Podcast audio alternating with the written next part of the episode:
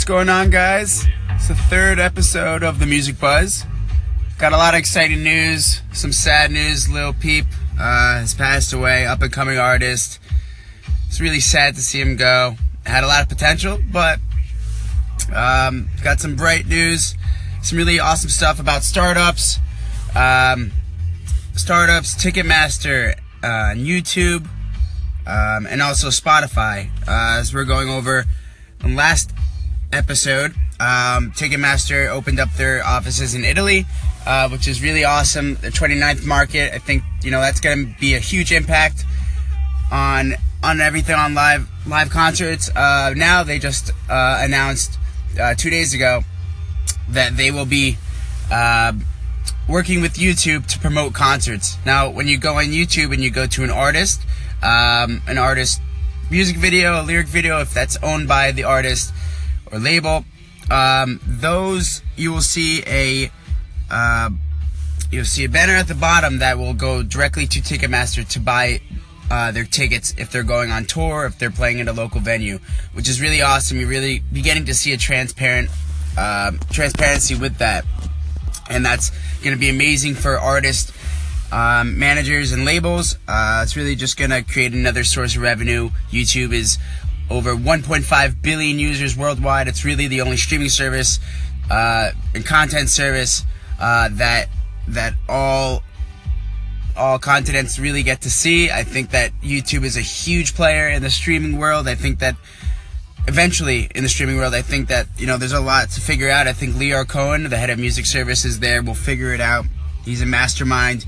There was an article that came out over the summer about his intentions. So we'll see what happens with that, um, and and hopefully, hopefully it's it's just it's just the beginning, because I think I think it is. I think there's a lot of new opportunity. And speaking of opportunity, um, the startup sector. There's a new startup that was just funded by Google, or Alphabet.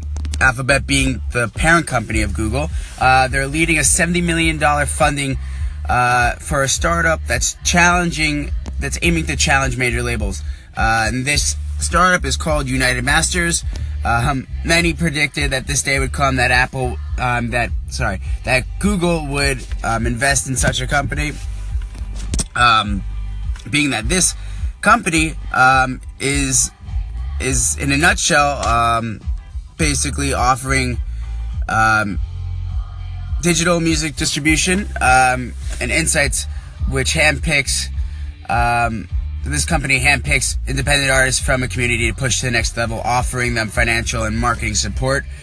Um, and at the heart of this offering, um, there's a data tool uh, which helps these unsigned acts to target their top fans online advertising for tours, merch, and records, which I think is really awesome. You're really beginning to see the independent circle becoming larger. It's now thirty-eight percent of the market. I think independents are eventually gonna be, you know, just as big, if not bigger, than majors in the future. Um, not, not yet. I think majors are still a huge player. I think they will be.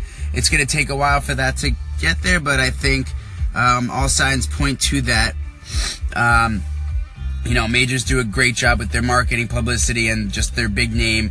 I think, uh, you know, I don't know how long it'll take, but I think the independents are very, are, are very up, much up and coming. Um, and this firm, uh, United Masters, is founded by the one-time president of urban music at Interscope Records, Steve Stout. Uh, he most recently built an advertising agency specializing in music brand partnerships called Translation, which worked with the likes of music. Uh, fifty Cent, Justin Timberlake, Jay-Z, also with McDonald's and State Farm. So that's really awesome.